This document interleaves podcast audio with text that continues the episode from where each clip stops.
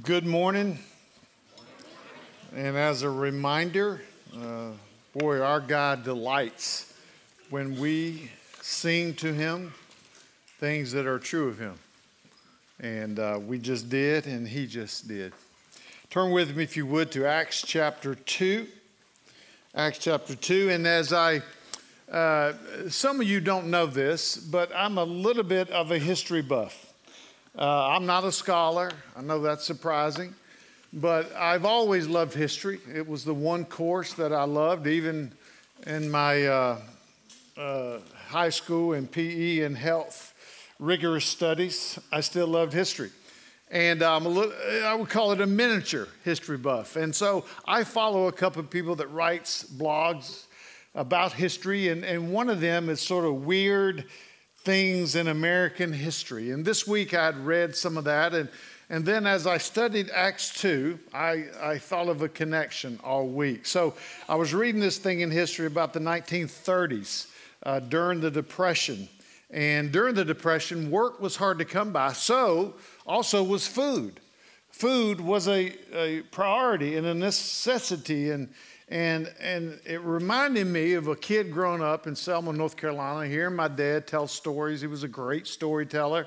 And uh, how he grew up in the early years of the Depression and how they used to have to get food, the, the, the things they did to get food. Obviously, there was the obvious fishing and hunting and squirrels and rabbits and possums and those kind of things. There was milking the cow stories, you remember, but it was more than that. You've heard them where they milk a cow and have two five-gallon buckets and they walk ninety-two miles barefoot in the snow to get to the cow and back, you know, all those, right? Uh, I thought unique ones, a couple of them were finding beehives. They would go hunting for beehives to knock it down without protective clothing to get the honey. So no wonder he was scared to death of wasps, and no wonder in bees, and no wonder I am too.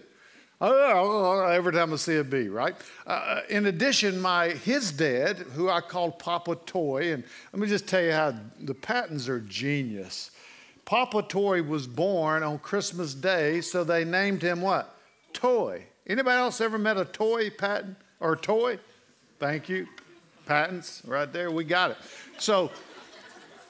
So he was an S B I agent, State Bureau of Investigation, and they had a lot of liquor steals back in the day, and they would let him off in the middle of the night. He knew upstate South Carolina like the back of his hand, every rock and nook and cranny, and he'd let him off, and through the night he would not only find the steal, but he would capture the people by gunpoint who were running the steal by dawn. Wonder where I get my love for the woods. Papa Toy. But guess how they would pay him? They would pay him in salted ham and bacon and meat and other non-perishables. Food was a big deal. Fatback, biscuit, molasses three times a day. Not bad, not bad, right?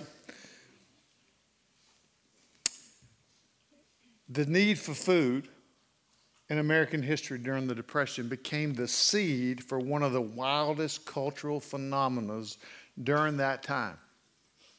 Dance marathons. You heard of those? People would sign up for them. People would come to see them, pay a little bit of a fee, and the sponsors would take that fee and pay the people in food. Food became the hope, the motivation to endure for a day, a week, and even months at a time to keep dancing. Now, when I thought about our passage, I had very tender moments this week studying this passage. Man, I thought about our disciples, the apostles. There had to be some struggle with depression. The Lord Jesus had left them, but he had promised, so there's a little bit of hope, right? But what we're going to read about today, the coming of the Spirit of God, the birth of the church, is for was for them, and is for us biblical hope, this certainty that God will do what he says he will do no matter our circumstances here to give us hope to endure faithfully. So, John Stott puts it this way, as a body without breath is a corpse, so the church and the people of God without the Spirit is dead. The goal is always It's not information, it's always transformation. Today's text says transformation is really, really possible. So this morning, I want to set it up this way. I want to look at the Pentecostal preparation, the phenomena, the preaching, and then the production. So let me read verse one to us. When the day of Pentecost arrived, they were all together in one place. As a reminder, uh, verse one takes us back, and it tells us, first of all, that uh, the details of Pentecost has a long shadow or echoes completely in the Old Testament. And if you come to Acts two and you just think this is just a bunch of charismatic activity, right? We tend to read Acts two with, we become a charisphobia. We're afraid of anything charismatic, or charismania, maybe I'd put it, where we go crazy. But Acts two is telling us here that there is charismatic activity, but you miss the point if you don't see that this wasn't plan B from God. God had planned this the entire time, and the Old Testament speaks to that. First of all, the word Pentecost comes from the Old Testament. It is a word that means fiftieth. It comes from what was called one of Israel's feasts, the Feast of Pentecost or the Feast of First Fruits. You can read about that in Exodus twenty-three and twenty-four, uh, I believe Deuteronomy sixteen, and certainly Leviticus twenty-three. Israel celebrated the Feast of Pentecost for over fifteen hundred years, and here it is happening. Pentecost also is referred to as the Feast of Pentecost because it's celebrated fifty days after the Passover, when God gave the Israelites the law. We know this as we, we the Passover, certainly familiar in the Old Testament, where uh, God passed over houses that had the blood of the lambs on the doorposts. The Passover feast is a shadow of the death of Christ, and we know that Christ died on the exact Passover day as the ultimate and final lamb, sacrificial lamb. And the Feast of Pentecost has a similar shadow. It is the Feast of First Fruits has a shadow of fulfillment that has way more to do than with grain and harvest. It is the dawning of a new era in salvation history.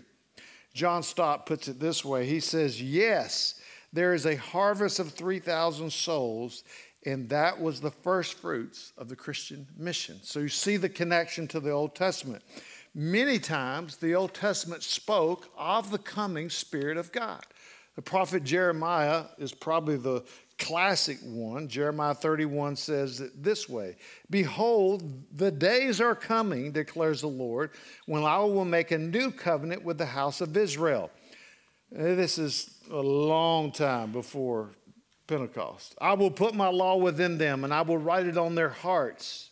I will be their God, and they shall be my people. Why? Verse thirty-four tells us, for then they shall know me.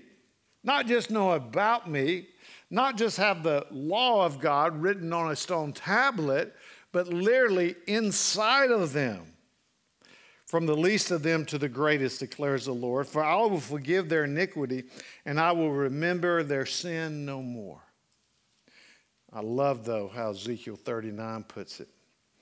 They will forget their shame for their unfaithfulness they show to me. For I will pour out my spirit on them. The devil,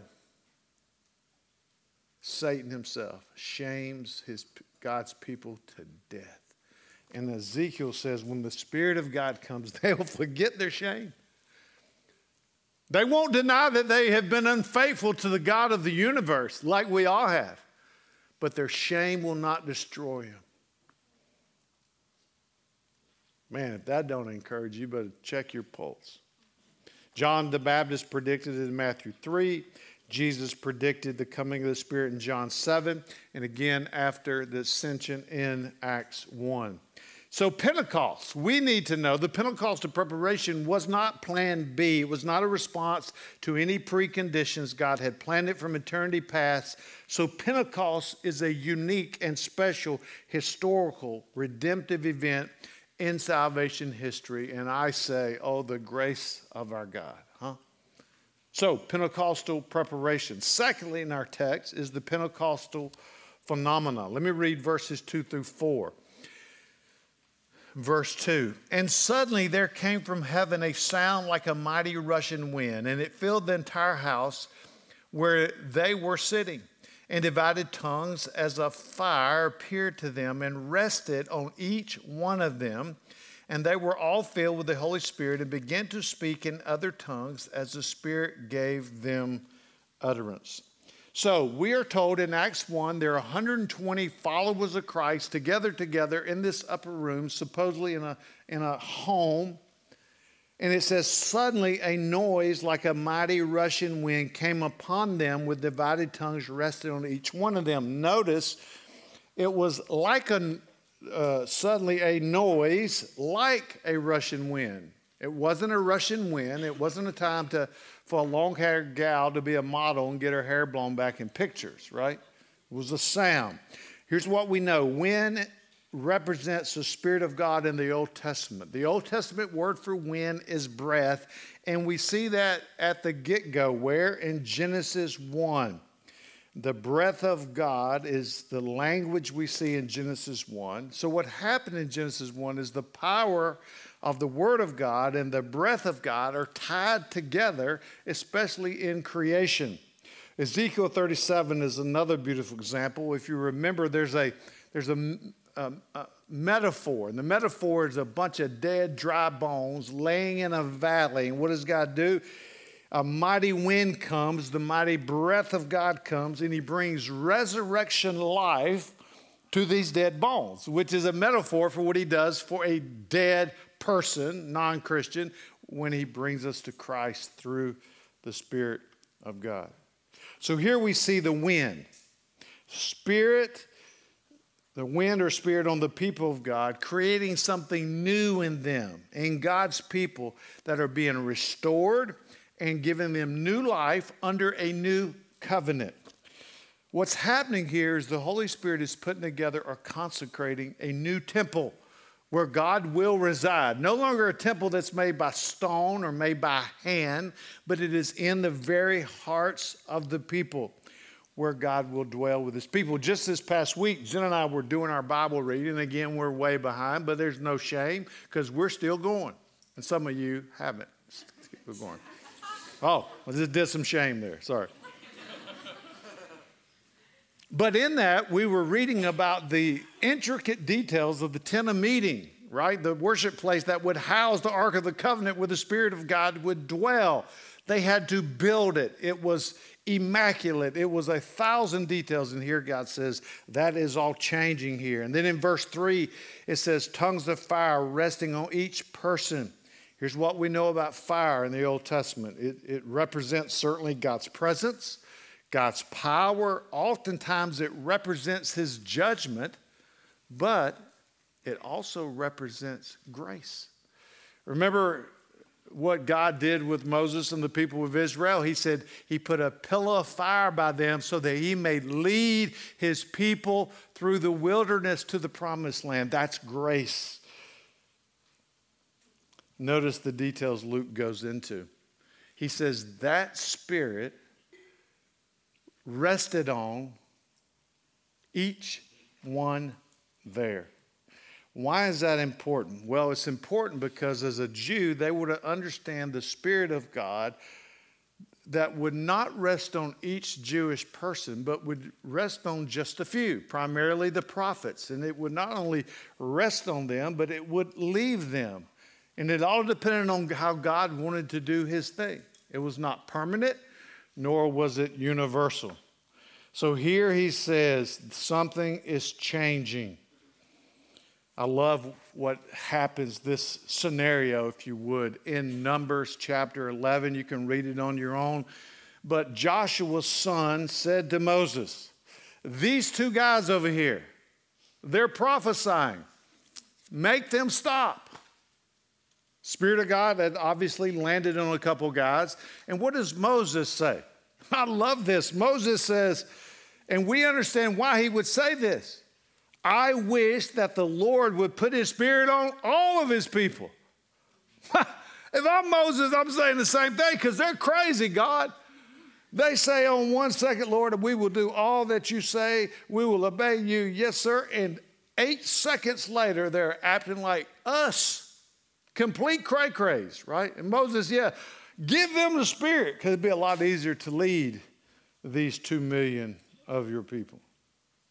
Part of the phenomena here is this. The new covenant Spirit indwelling is for every single Christian.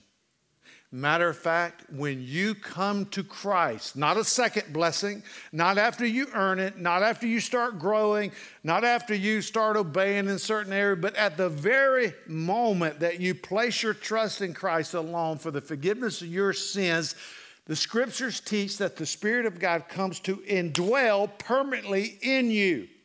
It is what actually makes you a Christian. Paul says without the Spirit of God, you don't know God. If you get that down, the permanence that he is with you, it will be a game changer. Here's how Sinclair Ferguson put it. He said, the tongues of fire were a baptism of grace instead of judgment because Jesus had extinguished the fire of judgment on the cross. God gave them tongues of a flame to inflame the church to be its witnesses. I love that. Verse four said they spoke in other languages. That's not the same as tongues that is talked about in First Corinthians twelve or fourteen. This word tongue here is glossa for language. And it says, as a result of the Holy Spirit, they began to speak. So the miracle here of languages must be understood. It is crucial to really understand the whole passage. So let me read verses five through eleven for us. It says, now there, now there were dwelling in Jerusalem Jews, devout men from every nation under heaven. And at this sound, the multitude came together, and they were bewildered, because each one was hearing them speak in his own language. And they were amazed and astonished, saying, are not all these who are speaking Galileans? And how is it that we hear each of us in our own native language? Parthians and Medes and Elamites and residents of Mesopotamia. Say it. Thank you. I knew that. I've been practicing all weekend. I did it right the first service, but y'all make me nervous looking at me. Judea, Cappadocia. Is that right? Thank you. Pontus, Asia. Here we go. Phrygia. Thank you. And Pamphylia, Egypt, and parts of Libya, belonging to Cyrene, and visitors of Rome, both Jews and proselytes, Cretans and And Arabians. We hear them telling in our own tongues the mighty works of God, and all are amazed and perplexed, saying to one another, what does this mean? But others, mocking, said, they are filled with new wine. They are filled with new wine. I want us to notice here, Jerusalem is slam full of Jews. Some have said one million, at least a million people. And they really come from all over the world. These Jews, they have been dispersed and scattered in the Assyrian captivity and then later in the Babylonian invasion. They had come back in some ways from the four corners of the world to Jerusalem to celebrate the two, two of the three main feasts every year, Passover and then Feast of Pentecost, a normal occurrence for Jews doing that. And verse five is really critical, again, for us to understand this. It says, men from every nation and ethnicity under heaven, although they were Jew, they had lived as a foreigner, had been dispersed.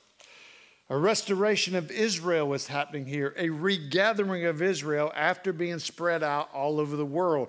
The Old Testament prophets spoke candidly about that. Secondly, what we have here is not only this theme of regathering of the Jews, but it is a starting fulfillment of the Abrahamic covenant in Genesis twelve. That says, and in you all the families of the earth shall be what? Blessed. It's happening here. when I read that, I thought, amazing how God wove those two Old Testament promises, promises perfectly here in Acts two. And then in verses six through eight, as seemingly cray-cray as the moment was, it progressed and it poured out of the upper room, out, most say out into the temple court, uh, where the home was located close to. It was a grand, huge area. And there were at least, all my readings said, at least one hundred thousand, if not two hundred thousand people there. Again, you got to imagine there's a million or more people packed in town. Now, there's one hundred, two hundred thousand in the court. There are Jews everywhere, from everywhere. And we are told the crowd is marveling at what they saw and what they are hearing, because the Galilean apostles were speaking in their native tongue. Probably Aramaic. But the crowd was hearing it in their native language. It's me speaking in English. You're all from France, and you're hearing me in French. How cool would that be? Parlez-vous français? Je suis à la montagne. Thank you very much.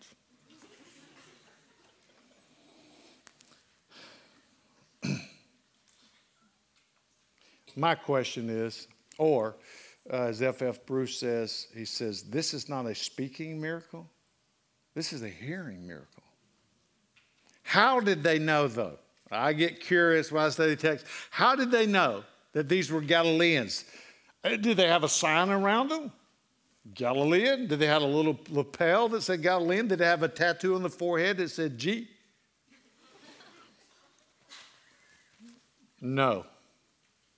You remember when Jesus had been arrested and this young girl comes up to Peter and he says, I know you're with Jesus, and the reason I know is because your accent. You're one of them. You sound like a Galilean. What did Peter say? No, he denied it. Galileans had an accent, folks. So I did some further research. These people are hearing their own language, but are astonished that the language that they're hearing in their own native language comes from, and this is what historian said, like a Louisiana gargle language. Remember Coach O a few years ago back for the L S U football team?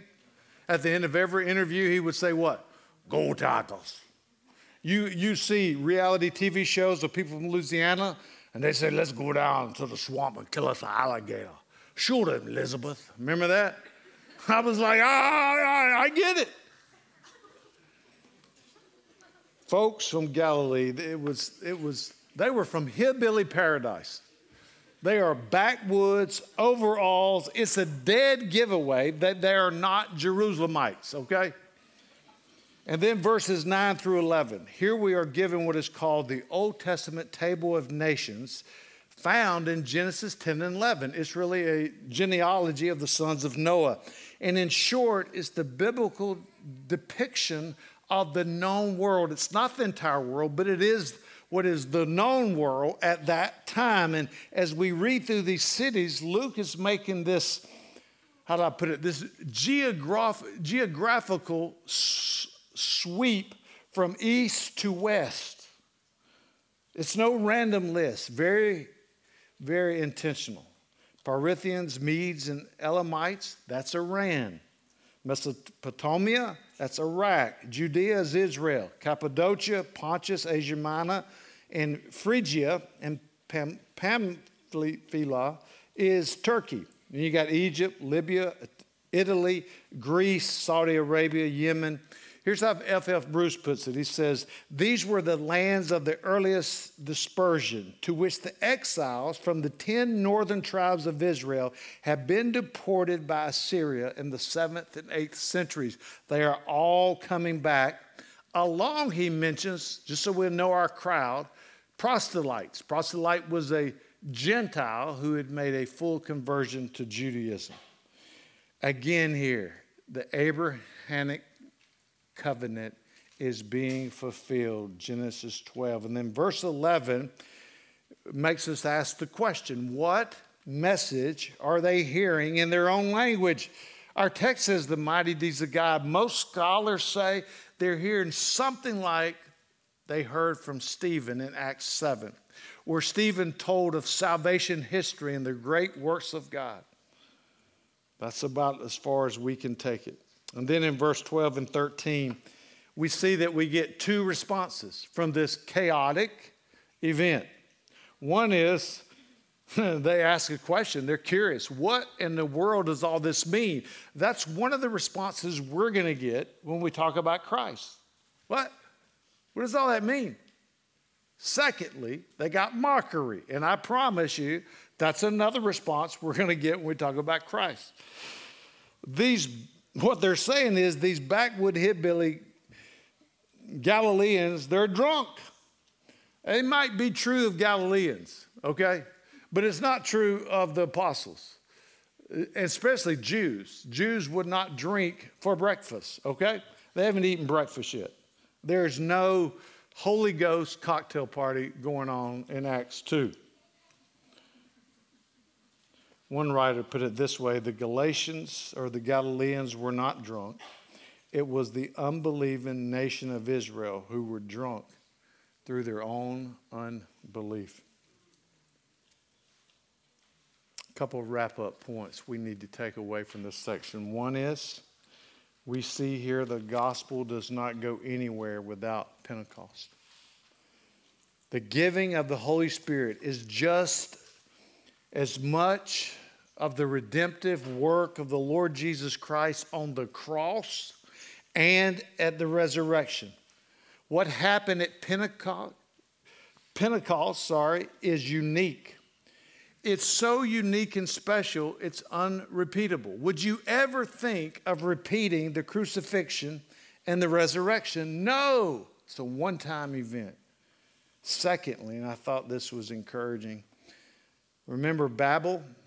From Genesis eleven, where the nations and tongues, uh, here the nations and tongues are no longer scattered, but now they're united in the gospel as the gospel of Christ goes out in all languages.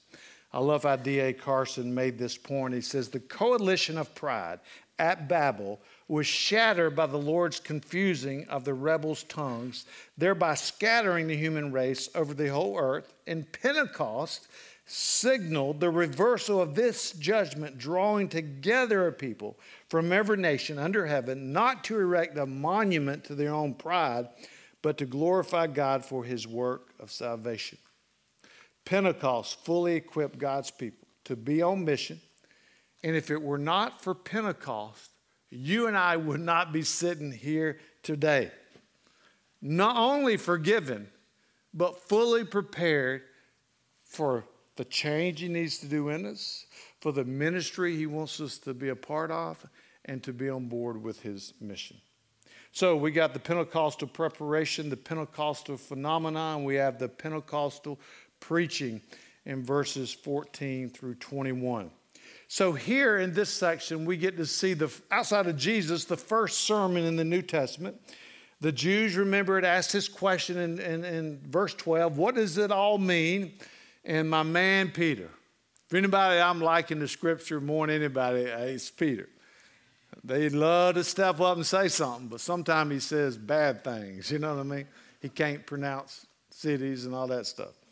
But he steps up here, man. He boldly answers their question. And here's what he does. What Luke has described to us, Peter explains. And he explains it through expo- expositional Expositional teaching of the scriptures of Joel two, seventeen through twenty-eight. Preaching has always been a part of God's method for the clarification of the gospel. And here we're going to see it. We're going to see it throughout the book of Acts. Now, what I can't do is I can't both teach expositionally of Acts two, one through twenty-one, and unpack Joel two, seventeen through twenty-eight. So I'm going to pull out some things we need specifically for our context Uh, this morning. So let me read just verses fourteen through sixteen. It says, but Peter, standing with the eleven, lifted up his voice and addressed them. Men of Judea and all who dwell in Jerusalem, let this be known to you and give ear to my words. For these people are not drunk, Peter says, as you suppose, since it is only the third hour or nine a.m. in the morning. But this is what uttered This was what was uttered through the prophet Joel. And then he quotes Joel two. Just for us to know, this is not the entire sermon in Acts two. It's a summary of it. Obviously, he spoke for more than three minutes that it would take to read his sermon. But here's what's going on. Verse fourteen, Peter, along with eleven, takes his stand. And I think it's, I think it's beautiful. An encouragement for us. We must remember this. Just fifty few, fifty plus days before, Peter was denying that he even knew the risen Christ, not once, not twice, but three times. And here, fifty days later, the only explanation for that kind of radical transformation is something outside of Peter. And here we know it is the Spirit of God, the Holy Spirit, coming upon him. And let me just say for us, the only explanation for change, genuine life change for you and I, cannot be ourselves. It, Paul said, there's nothing good in me but Christ. It must be from the Spirit of God at work in us. The quicker we learn that, the better. Secondly, I am fully on board with anybody, including myself in a few areas, that say Christ, when I came to Christ, there were some radical changes that took place. What I'm not comfortable with, and what the New Testament writers are never comfortable with, is that change comes to you and I instantaneously, radically, from A to Z in a matter of days. Change comes through grace, truth, and time. And time is not a luxury. It is a necessity. It is a grind. And you say, well, why can't God change us faster? Really? It should signal to us what the Scripture says, because you and I are so sinful. No one changes automatically. And the quicker you come to that, that there is a layer by layer peeling of an onion approach to real, genuine, godly, holy change, it's going to take you more than you ever thought. And looking back on my life, I can tell you this. It has taken more than I ever thought, but I'll tell you this. It is as real as and better than I ever thought it could be. That was free.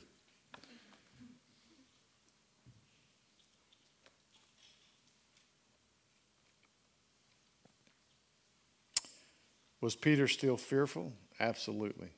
He had seen them kill Jesus, but he knew, if you kill me, Jesus is with me. Because Jesus is with me, I will not die. The scene and confusion of the crowd, some have said one hundred thousand people in the temple court or more, is wild. Verse fifteen, he defends the accusation of the crowd. He says, we're not drunk. We only had breakfast, you foolish folks. Verse sixteen, I love this phrase. He says, this is that. This is that.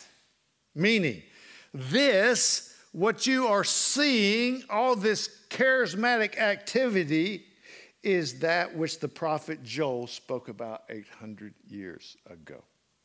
Verse seventeen and eighteen in Joel two, it mentions the last days. According to the Old Testament, the last days promise was a promise that the Messiah had come. Here, it is the beginning of the last days. The last days, biblically speaking, are when Christ came the first time, and it's the time period between when Christ comes again. And so here we have a fulfillment of Joel in the last days that is already. It is the beginning of the last days. Christ has come. He has left. He's coming again. And when he comes again, it will be the, the not yet. He hasn't come again, but when he does, it will be the end of the last days. So we have bookends. The beginning of the last days here, when Christ returns, the end of the last days. And he uses this phrase, on all flesh. It is not on every person, but it does mean on every person who trusts Christ. And again, trusting Christ is when every believer receives the Holy Spirit at that very moment.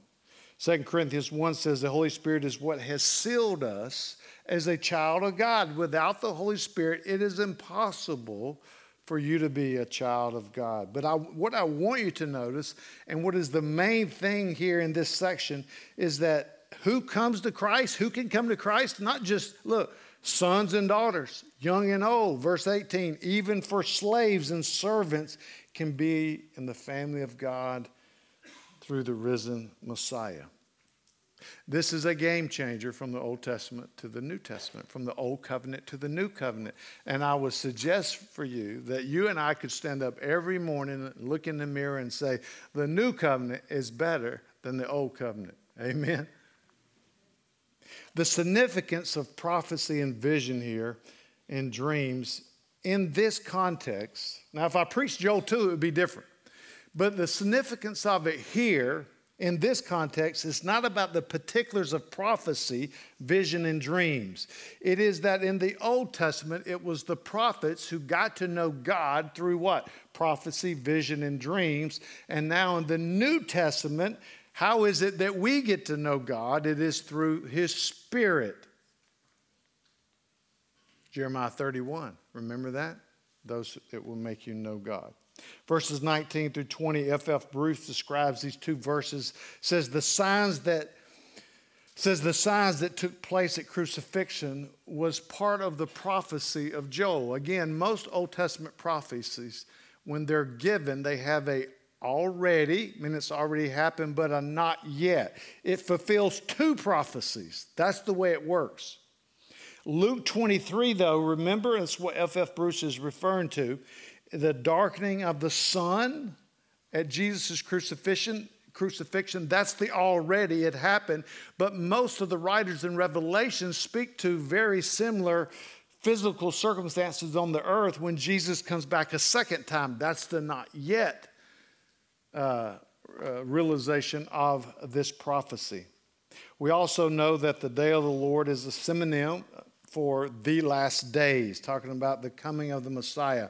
So again, John Stott does a great job summarizing for us. He says, so what has started at the crucifixion and the resurrection and Pentecost is the start of the last days and what will happen in the future when Christ returns for His final and second time will be at the end of the last days. And then lastly, in verse twenty-one, Peter gives a universal offer of salvation, that all those who trust in Him alone will be saved. The floodgates of salvation have been completely opened. Kingdom of God has dawned. There is an end drawing near. We are in the last days. What I love about it is Paul actually quotes in Romans ten, uh, he, uh, uh, verse twenty-one. He says, everyone who calls on the name of the Lord shall be saved. Paul says that in Romans ten, but I absolutely, tears ran down my face this week when I read what he adds on to the end of that in Romans ten. He says, whoever does so, whoever calls on the name of the Lord will be saved, and whoever does so will not be disappointed. mm. I have been surprised at how hard growing Christ is. I have been surprised, shocked even at my own depravity and yours. But not one second for forty-one years have I been disappointed that I called on the name of the Lord and was saved. I know I would be dead or in jail. The Lord is kind. This is that, that phrase, this is that, is we live in a time of fullness of God's Spirit. He has come to dwell in the hearts of His people who now can know Him. And in doing so, as they grow, they will make Him known. How do we wrap this up with a so what this morning? That's the fourth point, the Pentecostal production. I'm not talking about a production in the sense of Uh, acting or making something. I'm talking about the Pentecostal. What, what does the Spirit of God coming produce? What does it produce? We saw there's no distinctions, no sex, age, rank, but what does it produce? Big picture, it's a metamorphosis. It's a personal character change. I cannot tell you It would take years and volumes of books to describe the difference between how I see me, God, and the world than when I was nineteen. Metamorphosis, and my character is different. I'm much closer to what being, what I say and what I do is getting closer. Ministry, certainly for that, and mission. Three areas this morning. One is to the non-Christian. If you're, look, I'm not going to assume you're a Christian. Statistics say our solid Bible churches are slam full of those who don't know Christ. They've been around Christ. They've been around things of the church. Or they're not sure. And what I would say to you this morning, the first implication, application of this text is to challenge every person here to call on the name of the Lord Jesus for salvation. If you're not sure, this is the moment. Do not waste this moment. I promise you, it is a hard life, but it is a great life. It's a joyful life, and it is not a disappointing life. Calling the Lord to be saved. Secondly, here, there's implication for the Christian. I want to be clear, and that is this. For a Christian, at the very moment, as I've said, that you come to Christ and you place your trust in Christ alone, the Spirit of God comes, the Scripture, New Testament teaches, to indwell us permanently. That's called the baptism of the Spirit. The Apostle Paul said several places that, that we are baptized, what? In one Spirit, one time, indwelt. It's what makes you a Christian. But there's another word used of the Spirit, and it's called filling, especially in Ephesians five. Paul says, be filled. It's a command. It's something that's done over and over. That is, are you being controlled by the Spirit of God? And so what, what keeps us from being controlled by the Spirit of God? It is sin. When we sin, First John one nine exhorts us to confess our sins. Confess them, agree with God that you have done them, and yield again and ask God to control you with His Spirit. And what happens over, for my own life, forty-one years of sinning a million times, confessing a million and one. You already got to stay one ahead, right? And continue to yield, sometimes with a terrible attitude, and surrender to God's Word and His Spirit. That's how change happens. It's normal. Short accounts with God, yielding and surrendering to Him. And what does it produce?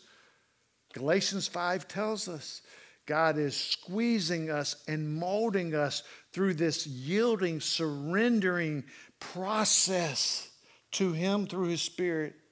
And look, the Spirit of God is convicting you, but He's producing the fruits of the Spirit: love, joy, peace, patience, kindness, et cetera. And then lastly, an option for so what is this. As you grow through that yielding, surrendering process over time, grace, truth, and time, you will get to a point, there's got to be, if you're surrendered to the Spirit, of maturity, where you know God and you make Him known, and you speak of the glories of the Lord Jesus with whomever would listen to you. That's what we're praying God will do in us as a church and through us this year. That's what we're, that's what you're saying to the Lord. Lord, I yield. I'm afraid, but I will make you known. Non-Christian, Christian, making Him known. Take a minute, consider where it might apply to you this morning.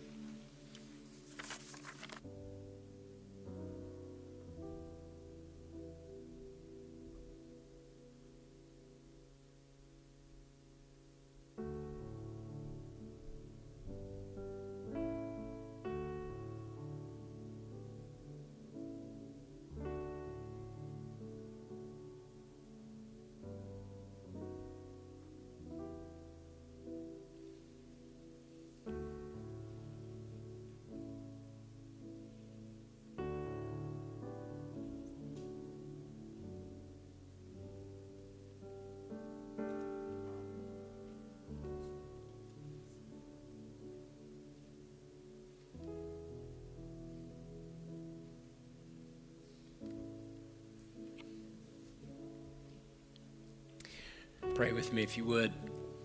Father in heaven, thank you for this precious, precious gift of your Spirit. Thank you for your word that records this gift for us. Lord, I pray that you'd help us to not only understand, but certainly apply um, what we're told about the activity of the Spirit to our lives. Lord, we want to have a tender heart toward you.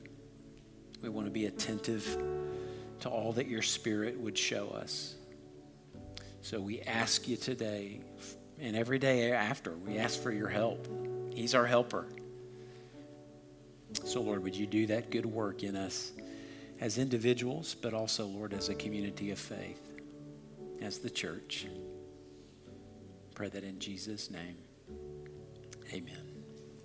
Amen.